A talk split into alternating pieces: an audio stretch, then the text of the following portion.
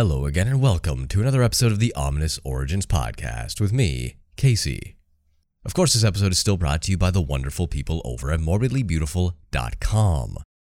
Go check out Morbidly Beautiful right now for your horror pop culture needs. They have everything from reviews, interviews, top 10 lists, and, well, pretty much everything you've ever wanted. They also have a Black Friday sale for all their merch, so go check that out too if you're a big fan and want to rep your pride. Today's episode, however, is going to be a little bit shorter than usual. I kind of ran out of time this week, and for that I apologize. Some stuff came up, and, well, you know how that goes. But fear not, it is going to be a two parter. It's sort of a big case, and it's sort of something I really wanted to look into for quite a while now, so I figured now's as good a time as any. And we are back on a true crime kick. Of course, last week we looked at Peter Strumpf, or Stube, or Stube, or Stub, or whatever. I swear I had never gotten more comments about the spelling of a name than this guy's, and every one of them told me different things. So, yeah. Luckily, today's story comes from Australia, and the names are a little less complicated for my unsophisticated Canadian tongue. But I digress. Today's tragedy comes from, as I said, Australia, and it happened in the 1960s, and it sadly involves the disappearance of children. So, if that is a sensitive topic for you, you've been warned. This is the Wanda Beach murders. Ominous. Ominous. It is an adjective. Sounds like someone breathing.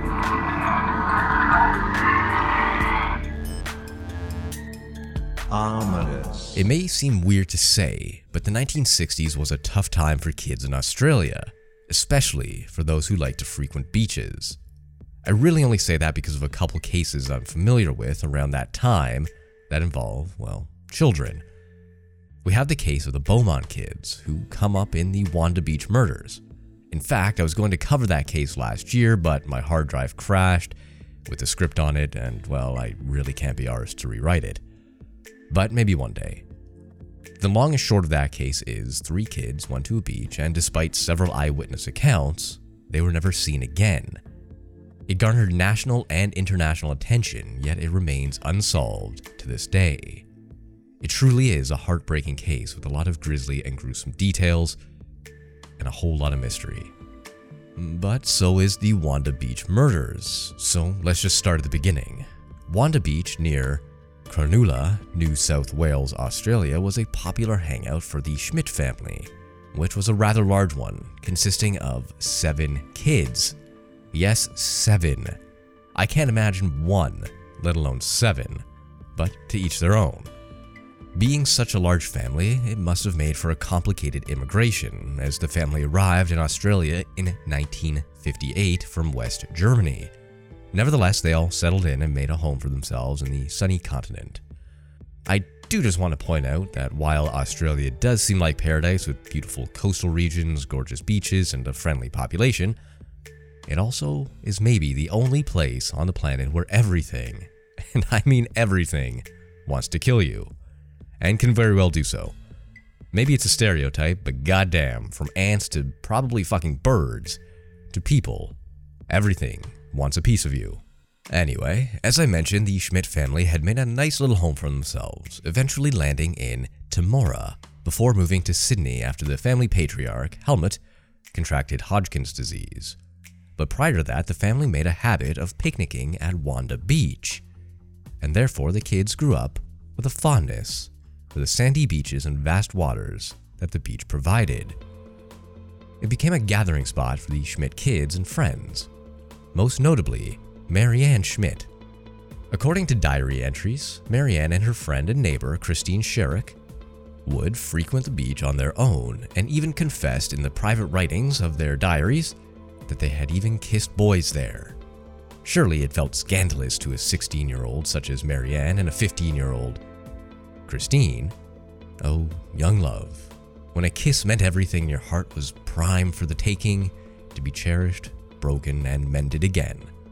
Sadly, for Marianne and Christine, they would never get the chance to experience all those emotions and events of growing up. The boy kissing event took place on January 1st, 1965. Ten days later, the kids took a train to Cronulla, transferring at Redfern, and made their way to Wanda Beach. However, the weather conditions at the time were terrible. It was windy and rainy and all around miserable, and naturally, the beach was closed. But the kids, which included Schmidt's four younger children, decided not to let that ruin their day. After all, they had made the trip by train and didn't want to waste a day. They arrived, according to travel records and accounts by the kids, around 11 a.m. And a short time later, they made the walk down the road to a rock bluff where they took shelter and stashed their belongings. Remember, the beach was closed, so they had to find kind of a workaround. And despite the public beach being closed off, they still managed to go for a swim and have a picnic, even in what sounded like a hurricane. I'm not sure if it's important to note here, but Christine Sharrock did leave to go for a walk by herself at some point. I'm sure it'll lead to conspiracies that she was meeting somebody to arrange a kidnapping, but more likely she went off to go find a private place to pee or something. When she did return, the group decided to go on a little adventure and walk the sand hills behind the beach. It may not sound super exciting, but my granddad lives by a beach, and there's these awesome dunes that as a kid gave me hours of exploration and fun. Man, I kinda miss being a kid sometimes. As the group wandered, they eventually made their way near the Wanda Surf Club. I say near, but it was the closest landmark, I suppose. It was really like half a kilometer away, and that was around 1 p.m. And at this point, the younger kids began to get sick and tired of the weather and just wanted to go home, which was a reasonable request. For one reason or another, the group left their stuff under the rocky bluffs where they swam and picnicked. Well, I guess they didn't want to lug their stuff around on a hike, which would cause it to get wet and therefore heavier. There was nobody else around, so it made for a safe place to leave their stuff. That, and it was the 60s, and nothing ever bad happened in the 60s, right? Peace and love and all that? yeah, right. Marianne and Christine said they would walk back alone to get the bags, and that the younger kids should stay put in the shelter of the sandhills. I guess the weather was getting worse by the minute. However, when Christine and Marianne left to get the bags, they took off in the wrong direction, going deeper into the sandhills. When Peter, one of Marianne's younger brothers, spoke up, the girls apparently laughed it off and continued on. It was curious, but it could just be a case of misunderstanding of the situation by young Peter, or even a case of misdirection by the teenage girls. Nevertheless, it was at that moment that Marianne and Christine were last seen. The kids remained hunkered beneath the safety of the sandhills for another four hours. Yes, four hours in that terrible weather until 5 p.m., when they decided to head to the bluffs themselves to collect their bags, which were still there, which included Marianne and Christine's purses as well. It must have been a shock to see their stuff still there, but their sister and friend nowhere to be seen. I'm not sure if there were any signs they returned to the scene or not at all, but the kids caught the next train they could and arrived home around 8 p.m. By 8:30, the Sharrock grandmother filed a missing persons report on the two girls. It's important to know here that the Schmidt parents were in the hospital, so Mrs. Schmidt could undergo a fairly serious surgery. I also want to note here, no, I really want to drill it into everybody's head that despite what popular media suggests and what you see on TV and in movies, you do not need to wait 24 hours to file a missing persons report. If somebody you know, or love, or whatever, has been missing for any period of time, and it's out of character for them especially, call the police. Seriously, those first few hours are so bloody important, it's not funny. If you wait 24 hours and the person was abducted, they could be literally on the other side of the planet in some human trafficking scheme. Of course, that's the worst case scenario. But in a time like that, you have to prepare for the worst.